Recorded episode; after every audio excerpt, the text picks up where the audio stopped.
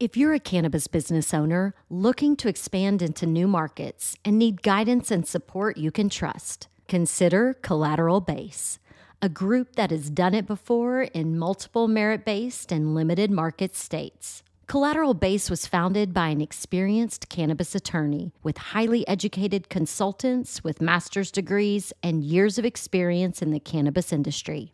The Collateral Base team is confident they know cannabis licensing better than any of their peers. And I encourage you to see for yourself. It just takes one phone call. If you're ready to expand your cannabis business into new limited markets, contact Collateral Base today at 309-306-1095. That's 309-306-1095. Or visit collateralbase.com.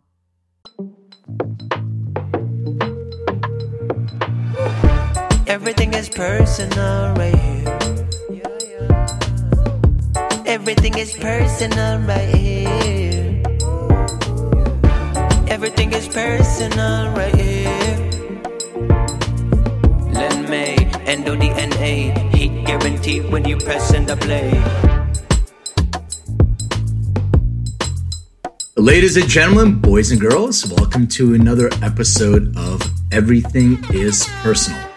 Now, I know I'm going to butcher the intro of this guest, but I'm going to do my best because it's very long. So I'm going to try to read it, but I'm going to let our guest try to correct me if I have anything wrong. So I'm really excited to have Sara Payan on the podcast, who is the Public Education Officer for Apothecarium. Also is an award-winning cannabis educator, specializing in cancer-related therapies, lecturer, host of the Planet podcast with Sara Payan, a legislator, writer, and also stage 3 cancer survivor. Did I miss anything? No, you did it all. I can't believe it. I want to ask you a question about this.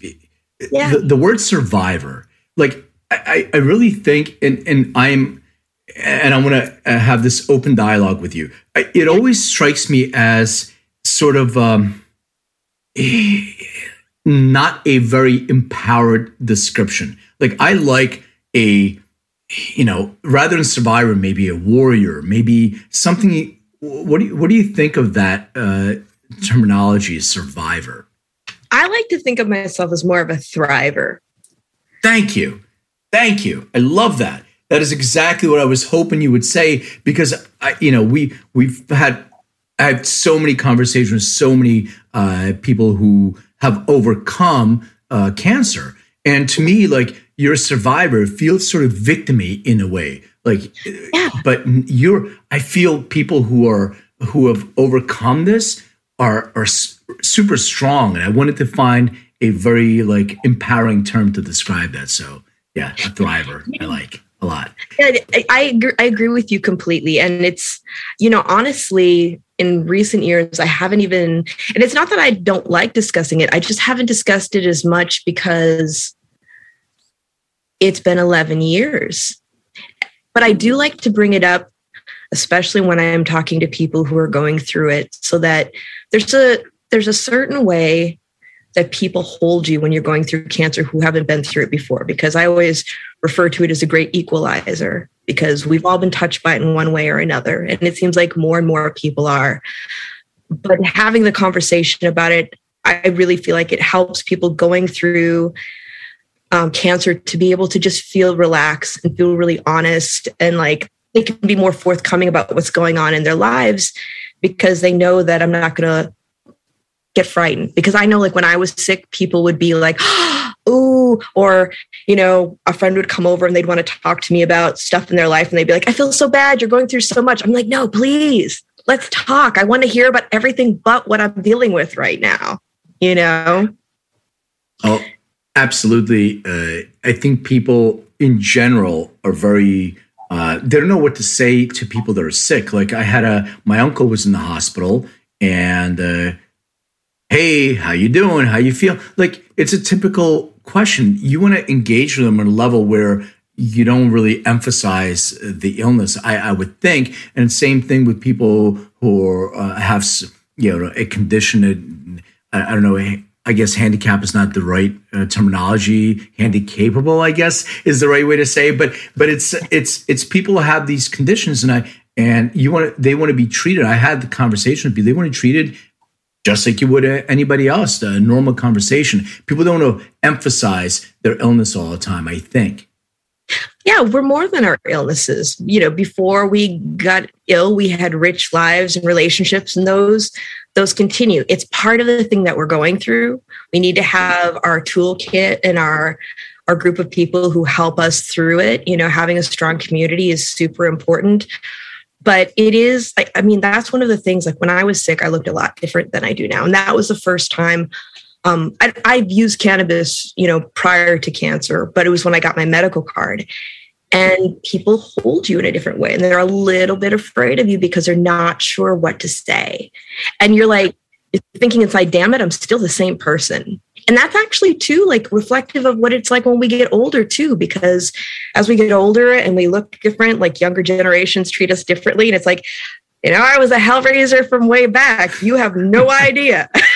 They don't have any idea. I talked to my daughter and her friends about that, and I'm sort of, I guess, the kind of the cool dad, but they're scared of me in a way because I'm like, guy, you don't even understand. When I was your age, you think you guys are doing stuff. You don't have no idea. And I guess looking back at my parents, my dad used to tell me the same stuff, and I was like, yeah.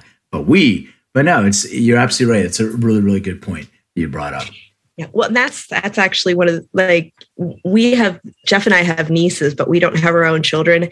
And I always tell him, I think we're kind of lucky because 30 years on the road, he's got some stories, but he would be the strictest dad because he knows everything that somebody could possibly do. Yeah. So when I introduced you, there was, do you have enough jobs? Do you have enough things to do? Just asking. No. Maybe you want to take over some of mine too. That is actually one of the things that, after being in this work for a decade, that I'm really looking at. How do we, when you're engaged in everything and you love your work, how do you pare it down to the point where, you can't be good at everything, right? So how do you, when you're enthusiastic about something, how do you? Keep it in check so that you can be the best you can possibly be in everything that you do. And that's actually been we were talking about this before we started recording. I think my plate's pretty full, and learning to say no has been one of my biggest lessons, and also to do it without feeling guilty. And, of course you never want to put anybody out either, because we've got a lot of great people that, are wonderful to collaborate with in the industry. So how do you do that? What is sort of your method that you use to be able to say no to certain things? Or I got an assistant, and she says no. That's great. Okay, so how did you train your assistant on what to say no to and what not, and what to say yes? Why not? Well, in the beginning, we had lots of conversations about what my goals were. We partner. And she would come up to me and say, hey, so-and-so's reached out to you about this. What do you want to do? And she started to see the patterns, and we've been working together now for a couple of years. So it's been really, really helpful. And in the beginning, there was a lot of back and forth about, do you want to do this? Do you not want to do that? But it was also a gift because it was giving me that mindfulness of, I have all this stuff on my plate, and what's important? Where do I really have to show up? And what's something that'd be nice to have, but it's actually going to kind of cramp my style at this moment. And a lot of it is people asking to pick my brain, And I always say I have no idea what you're talking about. Nobody knows. Sure, no, you do. I'm kidding. No, you do. I know all the time. Can I pick your brain? Well, and I want to give so much, but then it becomes a burden. In a way. It's a nice problem to have. It's nice to know that people want to talk to you and get your opinion. I remember when it first started happening, I would respond to everybody, and I would have coffee with everybody. And then all of a sudden I was like, I'm up till 2:00 in the morning writing an article because my dance card was full. you know, you have to have that work-life balance. So if it's somebody who, like, if it's somebody I've ever mentored, my door is always open. If it's somebody who's critically ill, of course. But I think one of the biggest distinctions is also about people who want your help. They want it for free, but they want to make money off of your help. And that's a case by case basis. Because if it's like somebody who's really working hard and doing a lot of stuff, doesn't have a lot of resources, and I'm like, wow, you're awesome, I'll do it. But if it's somebody who just out of nowhere gets a hold of me, they could be wonderful. I'm not saying that they're not, but you do have to like hold in your energy for yourself too. You got to fill the well. Yeah, 100%. So how do you qualify if you have somebody that's that is looking to pick your brain so they can make money off you? Are there qualifying questions? Like, how do you know up front? Because people can be stealth when they come at you like that. Well, I usually give them my hourly rate. Wonderful. I got to start doing that too. It's a 2-minute conversation. And if you want anything more than that, I'll charge $500 an hour or whatever the hell it is. That's it. I always say $250 for a coffee. I'm giving them a discount. Yeah. I think it's a really good approach to take. I have to take that up as well. It's a really, really good lesson. I have a question for you. Maybe it's a sort of a personal question for me. I have somebody that's really close to me whose son is going through cancer, having a really hard time with chemo. And the family, no matter, and they know what I do, and they're still really, really scared because their doctors are still unsure of how, cannabis will work. And I know that this is an area of expertise for you, and this is something you've addressed before. How can I address that to help them feel comfortable or more comfortable, not with not with cancer, even though you and I probably have similar ideas on cannabis and cancer, but the side effects of chemo? And there's so much information out there, and not only anecdotal information. What can we do to support them so their healthcare professionals will feel comfortable that they can actually use cannabis to help them with some of the side effects of chemo? Yeah, well, it's really interesting because physicians have become more open to it than they were when I was going through it. Like, my oncologist was totally cool with me using cannabis, but the head of his practice was against cannabis. So I ended up having to get my recommendation from my gastroenterologist. Now I do lectures at UCSF and Kaiser for palliative care and oncology. And there are more physicians and nurses. And at UCSF, I have the palliative care pharmacology students that will attend like my trainings. So, it's nice to have a practitioner who's open to it. But then there's just also the conversation of, like, when I first started working in cannabis, people used to ask about, the oil cure. Like, I want to cure my cancer with cannabis. And Actually, at the time, it was really upsetting because when you get sick, people come out of the woodwork trying to sell you magic beans. Like, everyone was after my mom to sell her like crazy waters and juices for me. And I was like, don't do it. Just don't. That's not to say that, we know through research that cancer can create cell death, or cannabis can create cell death in the body. But it's not like what we talk about. Like when they talk about starting with the size of a grain of rice and getting up to a gram, that's folk medicine. Yeah, you're talking about like in a Rick Simpson oil type of protocol. Exactly. Because, with my colleagues that are doing this research and creating these protocols, just like with chemotherapy, like cancer isn't just cancer. That's an umbrella, that term that goes over a lot of different illnesses because it's affecting different parts of the body. So you want to have different protocols that also take into consideration the person's personal body chemistry and everything. And that should always be done by a researcher or a doctor who's actually doing the research protocols and presenting them. When people come to see me, it's about symptom management. Mm-hmm. And one of the things people get really nervous about is, I don't want myself or my loved one to get high. I And there's a lot of non-euphoric ways to be able to use cannabis that are very gentle and can give us a lot of relief. Like we don't need necessarily THC to help us with appetite. We can use things like CBG or even THCA. So there are baby steps into it to be able to do some experimentation. And then there's also knowing about drug interactions. So, doctors are always a little nervous about THC, but they love their CBD. Well, CBD has an interaction with cytochrome P450. So if you have pharmaceuticals that have that sticker that say do not take with grapefruit juice, CBD taken orally inhaling it won't do it, but eating it or drinking it will change the way we metabolize those pharmaceuticals. So it's really about, when I work with people who are nervous about it, I give them all the information.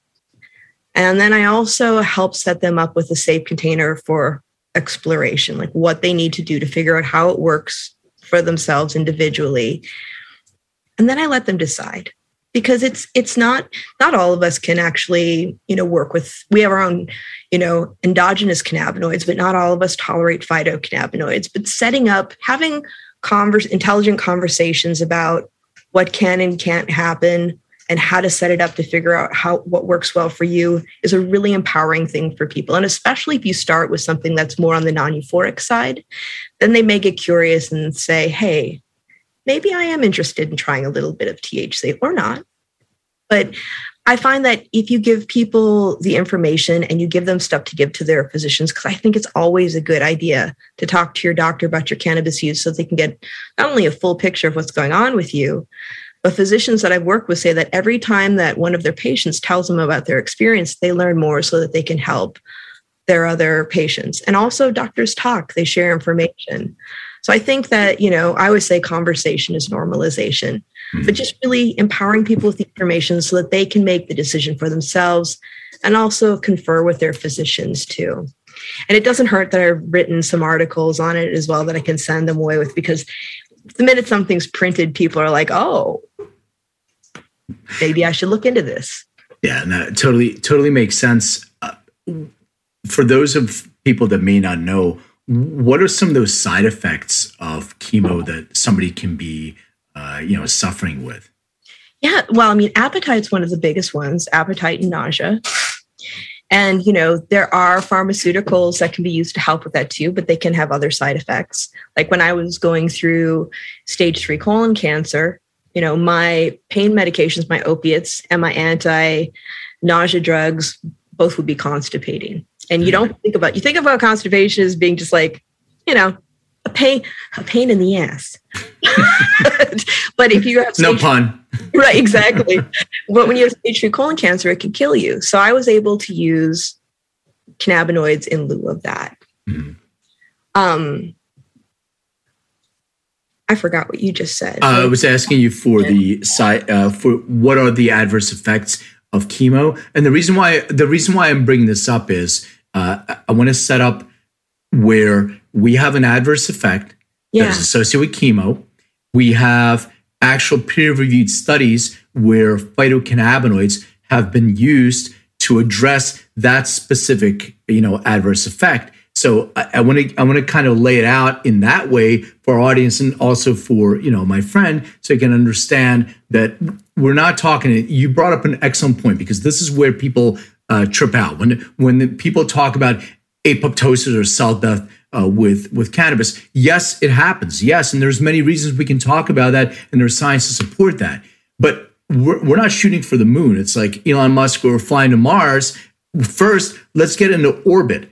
So what I'm trying to do is set it up in a way where there's a one-to-one correlation, where there's an adverse effect. Here's a study. There's an adverse effect study. So you brought up, constipation and appetite and nausea. Yeah, nausea. I got my little tangent. So we have things with appetite. We have stuff with nausea. We also, because chemotherapy is going after rapidly dividing cells, we get a lot of soreness in our mouths and just like redness and sores and things like that. So using something like a tincture not only can help us with whatever we're using it for internally for other side effects, but can also behave as a topical to help minimize the effects of chemo on our mouths. We can use it for sleep. We can use it for anxiety. And also when we're looking at nausea and anxiety, there's also anticipatory anxiety and nausea for people who are just about to go in the chemo suite if they've already been going through the rounds, because they know how they're going to feel. And you almost start to feel it sometimes before you go in because you're like, oh, I know what this is going to be like. So eating, sleeping, nausea, pain, just being able to relax because there's a lot going on. Like, you know, neuropathy is a big one. I still have neuropathy in my hands and feet left over. You know, I'm almost 11 years out and it's still happening.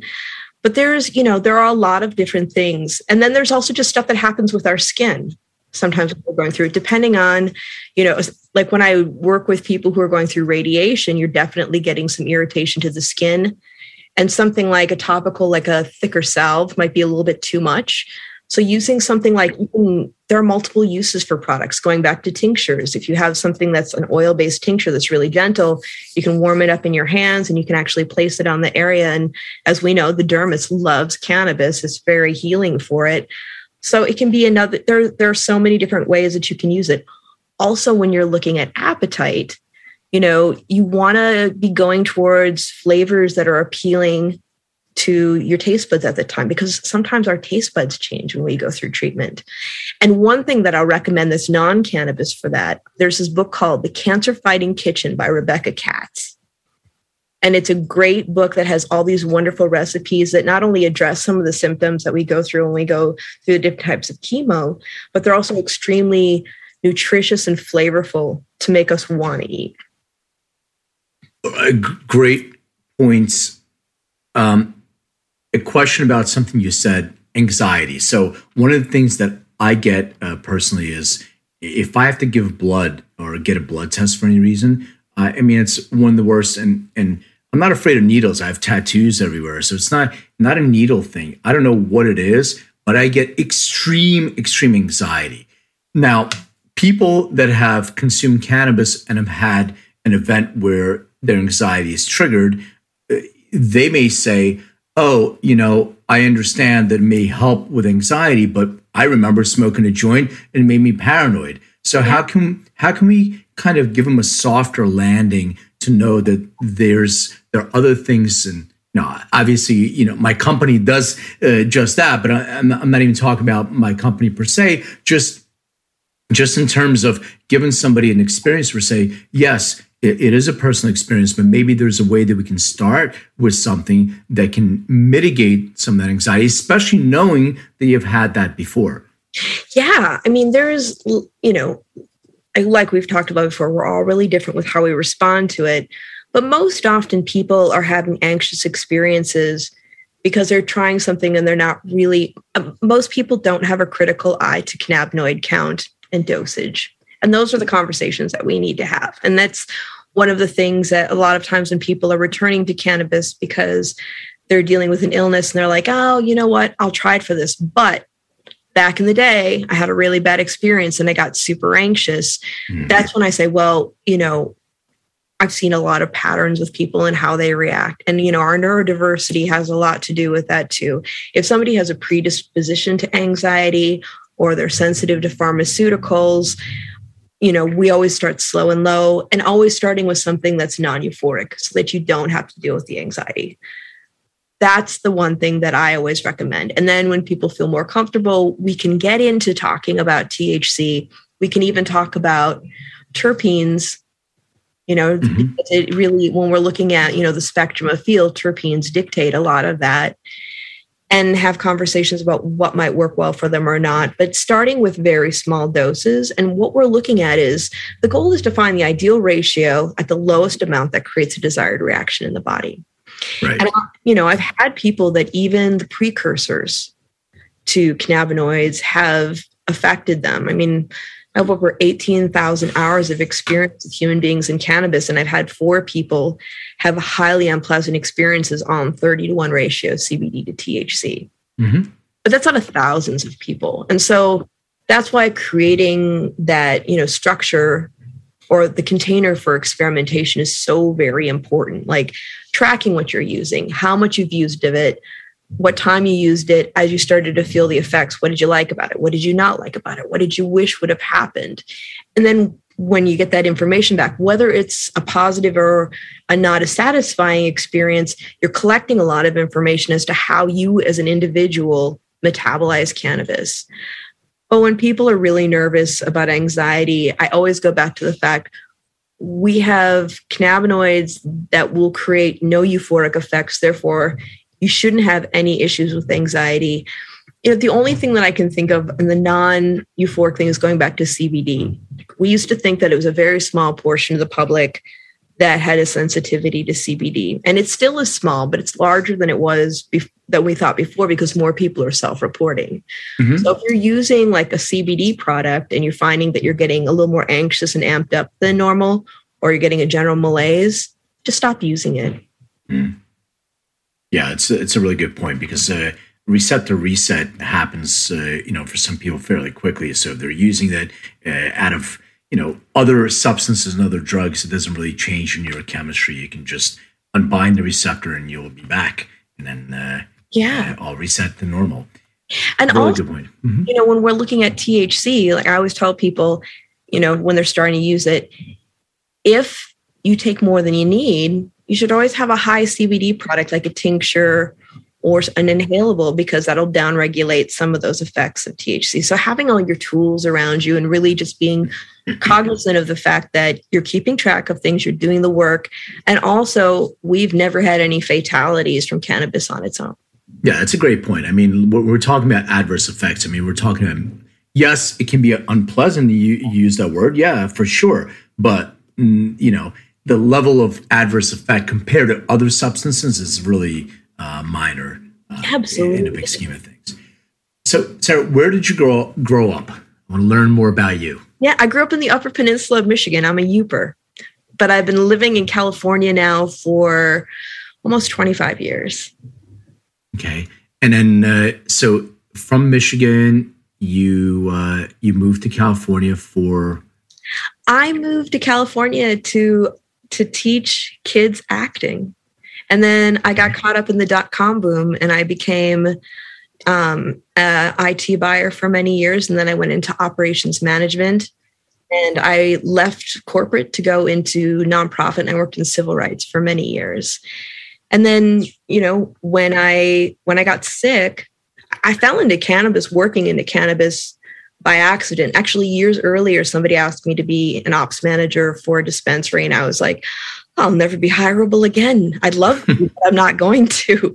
Well, what was that moment? It's so funny you say that because I was in corporate for a while too. And there's a moment when you go to your LinkedIn profile and you change and add cannabis. And it's like a big drumroll moment. Oh shit. When I do that, that's it. It's no going back. It's true. I remember the first time that somebody did an article on me and I had to really think about it because I hadn't changed it on LinkedIn yet. I had, I was going back to school for my master's and working behind the bar at the dispensary. And I was like, I have to ask myself, is this what I really want to do? Because I'm committing to this. This is on my permanent record now. Right. And I'm glad I did because it's, you always think about like the job that's not just a job that fulfills your life. And that's, I found my heart's work in the weirdest of ways. If I hadn't had the experience of going through cancer and realizing I almost died twice during chemo. And so my mantra was, I didn't almost die twice to lead a shit life. I'm going to do this. I'm going to live for myself and do my thing. And being, in the 215 days in cannabis and seeing how things were changing and evolving, it was a really exciting time to be there and realizing how much of a difference we could all make with how this looks if we stick to it and really commit to the work and to communicating and influencing policy. And so then I was all in. It was just over from there. Yeah, and it's so funny because nowadays, my daughter, nobody even thinks it's a big deal anymore. It's like, yeah, cannabis, whatever, it's legal, it's fine, not a big deal. But back in the day, you're coming out, and you're really coming out, and there's no way back. It's just it's a major decision. So for people that really can't relate to that, that moment in time, it was it was still great, even under, as you said, under 215. Like, our shops got shut down, and you were operating in the gray, and you don't know what's legal, what's not legal. And once you're out there, there's a stigma associated with that. I remember my family and everybody was like, oh, you know, they didn't even want to talk about it. But later on, my dad talks to his friends about it. Oh yeah, you know, my dad's son does this and he uses that. So it's a big it's a big decision to make at that time. So yeah, I can definitely go back in my mind and think about that. Yeah, well, my mom's a cancer researcher. She did the clinical trials on the chemo I took years later. And when I started working in cannabis, she's like, oh, she's in school.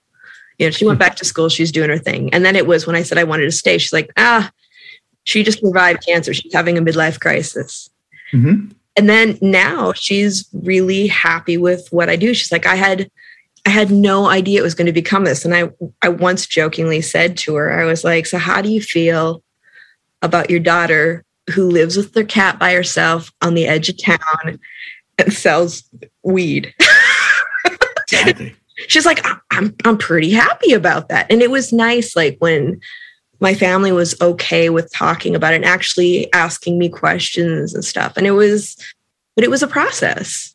My mom is still not. She's still my dad, 100%. My mom, I can feel it in her voice. She's still like, it's a little bit of an embarrassment for her. I'm not a lawyer. I'm not a doctor. But I am, you know, something to do with cannabis, and still it's just very uncomfortable with that. I can definitely tell. You wait till her friends start pulling out the pictures of the kids, and they're like, look at, he has a grow. Isn't it beautiful? Oh, I'm.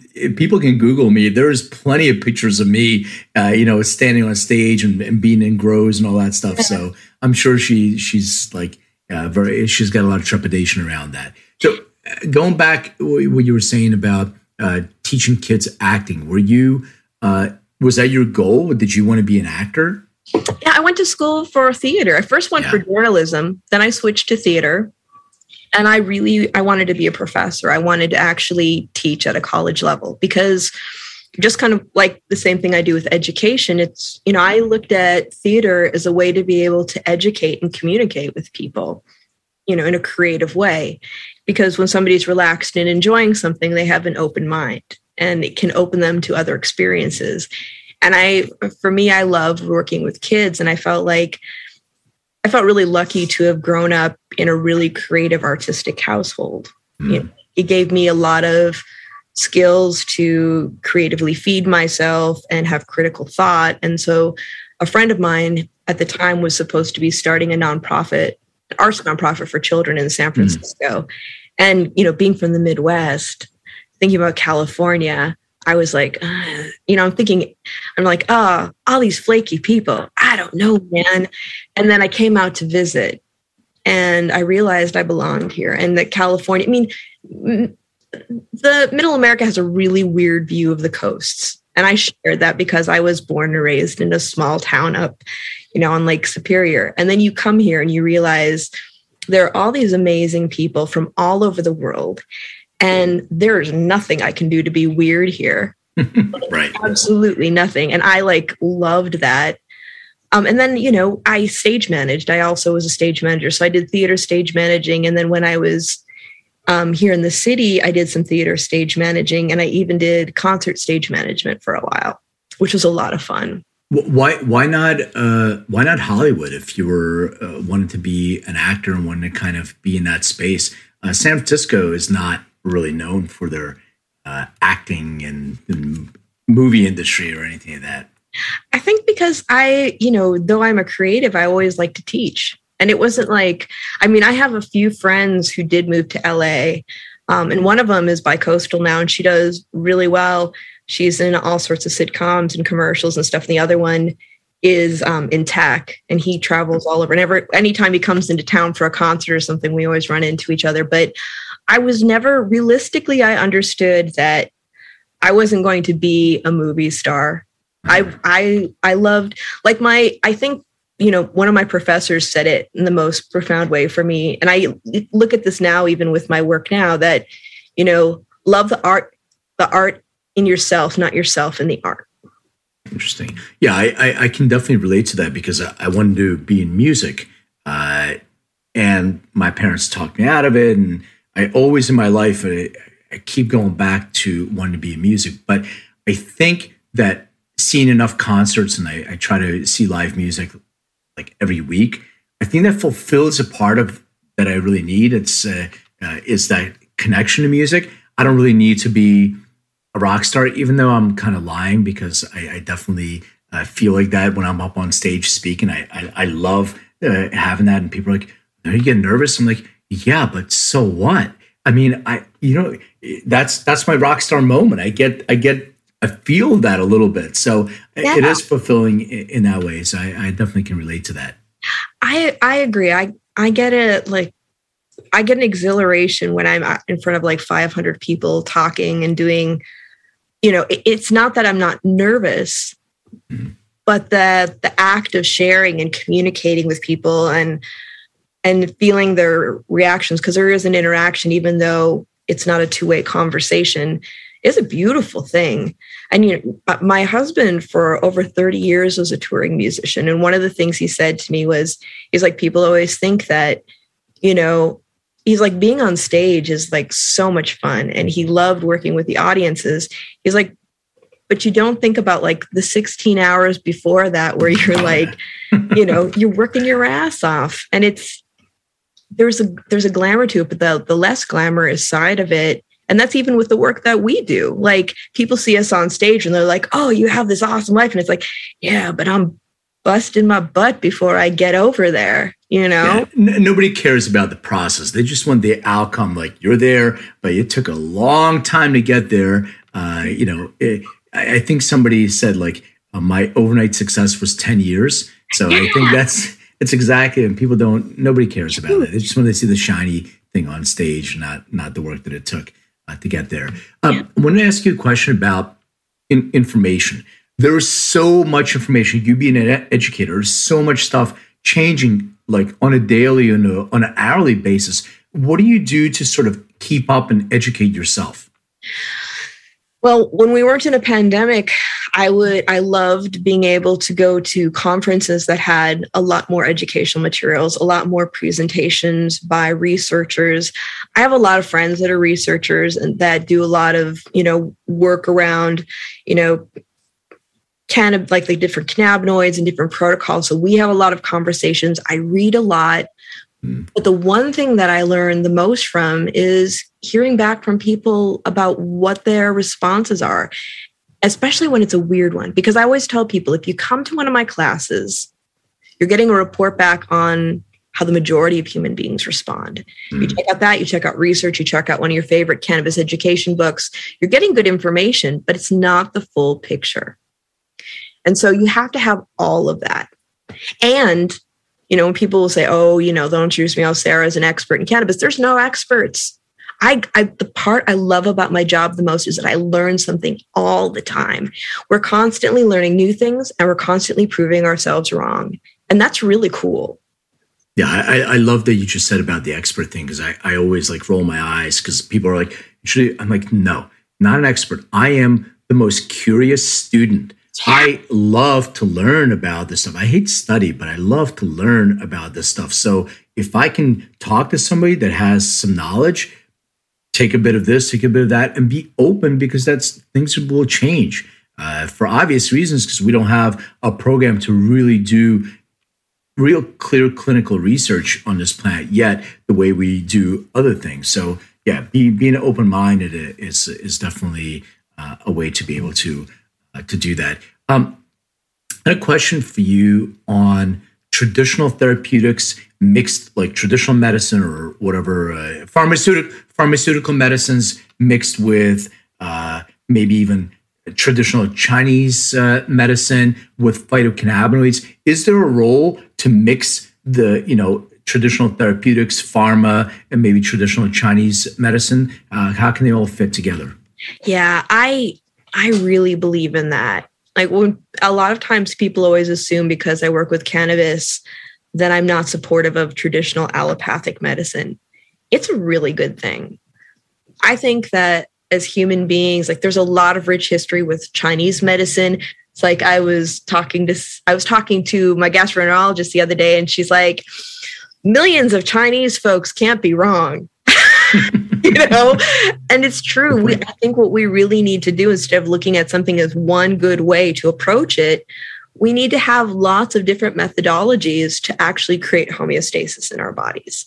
And I love working with herbs. I actually have done trainings with Chinese medicine practitioners around cannabis to help with a lot of the stigma around it, because it was part of the original Chinese medicine pharmacopoeia. We just, colonialism and the Opium War put kind of a dent in that. So we're starting to kind of reclaim a little bit more of that knowledge for people who are in Chinese medicine. And herbs, I love herbs. They are really helpful. But the one thing that we need to remember is that, pharmaceuticals originated from herbs. There are interactions. There are things. They are medicine. It's not just something that you can play with. So having a healthy respect for all the different ways of being able to heal ourselves, or the modalities of healing, is really important. And I think that integrating it all together is wonderful. And we're seeing more medical practitioners that are open to that. Like, I'm going to make an appointment pretty soon with a guy who's an acupuncturist who also got his doctorate in pharmacology. I mean, what a cool combination, because he sees the full picture and really understands that there's more to it than just one way to attack the problem. Yeah, I think you're absolutely right. And looking at functional and integrative medicine, that's exactly what it is. And I think it's a mindset also, because what doctors are used to is, it hurts, we'll give you a shot or we'll give you a pill. And I think now they're starting to look at the root cause. What is causing that? And traditional Chinese medicine, obviously, I mean, they touch your foot because they're trying to address your liver. It makes total sense to do that kind of thing. And I think that being open-minded, but I still believe that there are a lot of traditional doctors that only have their blinders on. They only see their area, and that's it. But I think it's getting a lot more open-minded approach now with using that integrative and functional therapies. I think it's a huge disservice when our medical practitioners just are in one lane. Yeah. And I think that it's reflective of the unhealthy situation that insurance companies have brought up, where they only have 100%. 100%. I want to share something with you, if I may.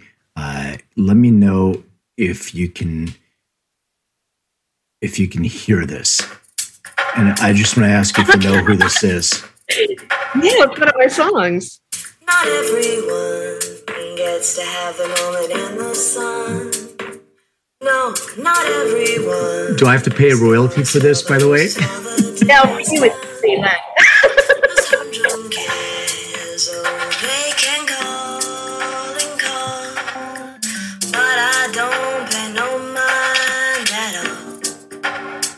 Bumblebees are buzzing while the birds are tweeting, making their sweet song. All I ever needed was right here all along. Hey. All right, sorry, I'll add this if I can, but it's wonderful. I love that, and I also like your selection. So I got this from a post about if I can remember correctly. It had to do with a 5-song sesh. I think that's 5 songs for a sesh or something like that. I like to find quirky things about guests, not just like I did every single interview. Man, I found that fascinating. First of all, I got to commend you and compliment you on your list. I mean, who else puts like Robert Glasper and talks about Tiny Desk, which is my favorite way to listen to music? Only people that actually know how to sing do a Tiny Desk. Otherwise, they don't. So yeah, there's a whole music career you didn't even talk about. Oh, yeah. I was in the midst of finishing up my solo album when I got sick. So I do jazz and blues and bossa nova. And actually, that album, when I was working on another project. With an artist who was dating Prairie Prince, the drummer for the Tubes, and Todd Rundgren's drummer.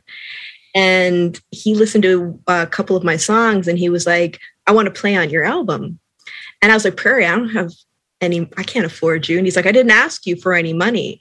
So I actually, that song doesn't have him on it, but I have a couple other songs on the album that he played on. And my goal actually in the next couple of years is to finish the album, because I have a new producer, and I'm going to go up to Portland and finish it up. But yeah, I love singing jazz. Great. I love that. And I'm a jazz and blues, I'm an everything guy. But when I first started seeing that, and even your suggestions on the songs, I was like, Robert Glasper, Nina Simone, if I remember correctly. I'm like, yeah. And people talk about like weed songs all the time in these sessions, but yeah. you brought in some really, really good, strong music for people to really listen to. And it's super cool. Put on the headphones and listen to some of that stuff. Man, and your stuff too. It's great. Great. Yeah, those were some of my favorite songs. And that song that you just played, actually, I used the instrumental for the intro to my podcast, but I had come from a really rich musical background because my father's father, Lutfala Mofaham Payan, there's a mouthful for you.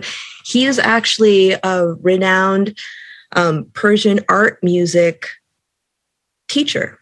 He did a lot. He actually was the editor of a magazine called Chang in Iran that helped preserve Persian art music because it was going by the wayside. And he taught a lot of prolific Persian artists. And when I was stage managing a play several years ago that was written by an Iranian playwright, and she had Iranian musicians accompanying it. And when they found out who my grandfather was, my grandpa died when I was 7. Like, I didn't know all the cool things he did until a long time after that.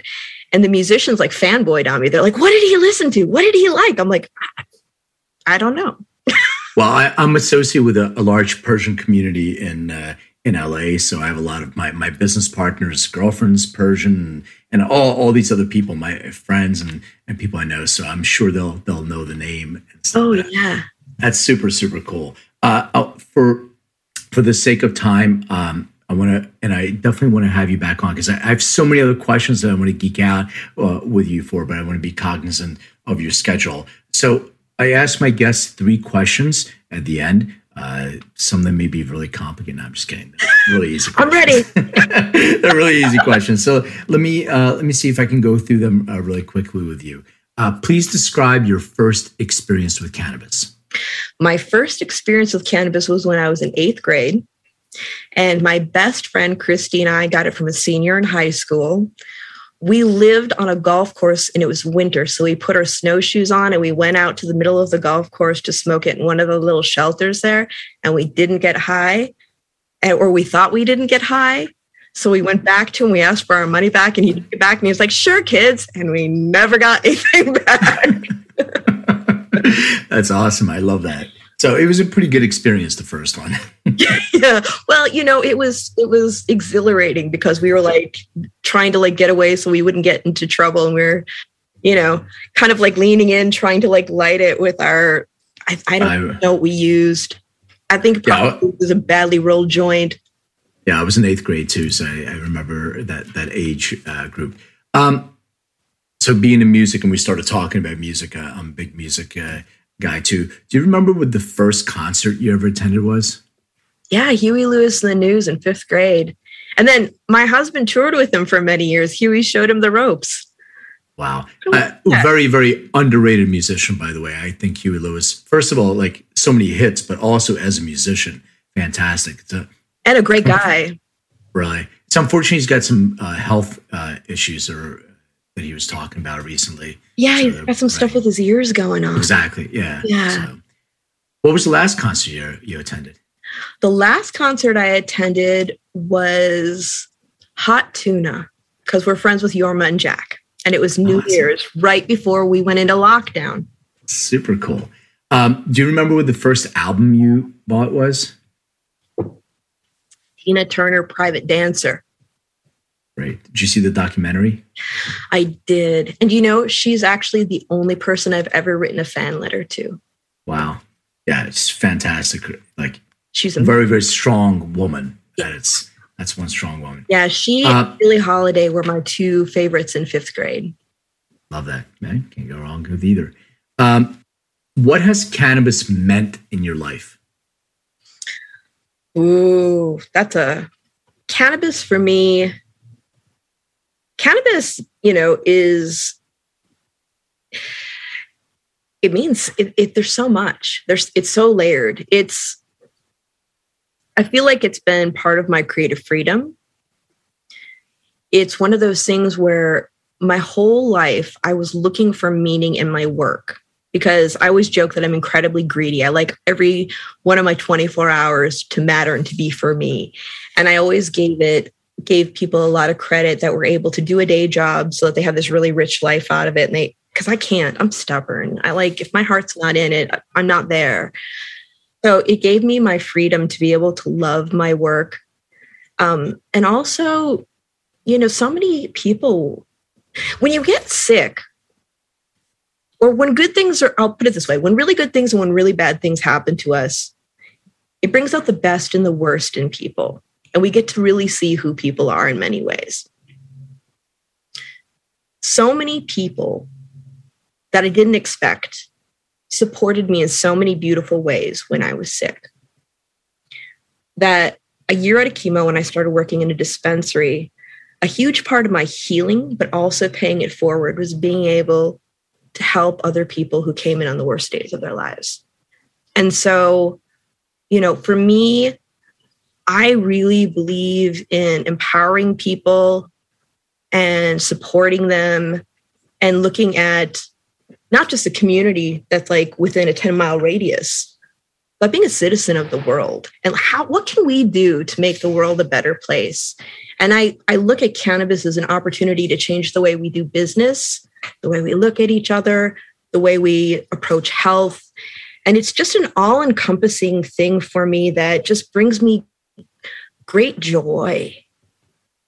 Yeah, it's beautiful. I love that answer. All right, final bonus question. You qualified for a bonus question. Yay. Please describe what your room looked like growing up. It wasn't fun because I was doing time on the rock with Barbara. She didn't let me do anything. Pretty much it was when I was growing up, it was a very foofy, girly room with no posters. It was all Holly Hobby and all the things that later on I didn't like. Well, was it all pink and frilly and stuff? Or? It was peach and frilly with dollhouses and dolls I never played with, because I was more of a tomboy. I like to be out in the woods and I like to ski and bike. And I had female friends, but I had mostly dude friends. We would take stuff apart and, you know, just... And later on, when we were older, college, it was going for hikes and doing stuff like that. So I was really I have a feminine side, but I've always been less about dolls and more about climbing trees. Got it. Very cool. So Sara, I want to thank you so much for joining me. Where can people find out more about you, your work, contact you, social media, whatever you want to share? Yeah, absolutely. So my website is, I have two. I have sarapayan.com, which has a lot of my articles and stuff in there. And then there's the podcast website, which is Planted with Sara. On Instagram, I am Sara Mitra Payan. On Twitter, I'm Sara M. Payan. I'm Planted with Sara on IG and Twitter. And I'm Sara Mitra Payan on Facebook. And Len, I just want to let people know, too, that you are going to be on my podcast, and I'm very excited to continue the conversation. Yeah, we'll pick up on that, too. Yeah, thank you for inviting me, too, and thank you for being on here. I really appreciate it. And this was wonderful. I love talking to you. Oh, thank you. Likewise. Yeah, that's great. Well, we'll have to do it again, and we'll continue in your podcast. But thank you so much. Appreciate it. Thank you for having me. Yeah, we'll talk soon. Talk soon. Bye.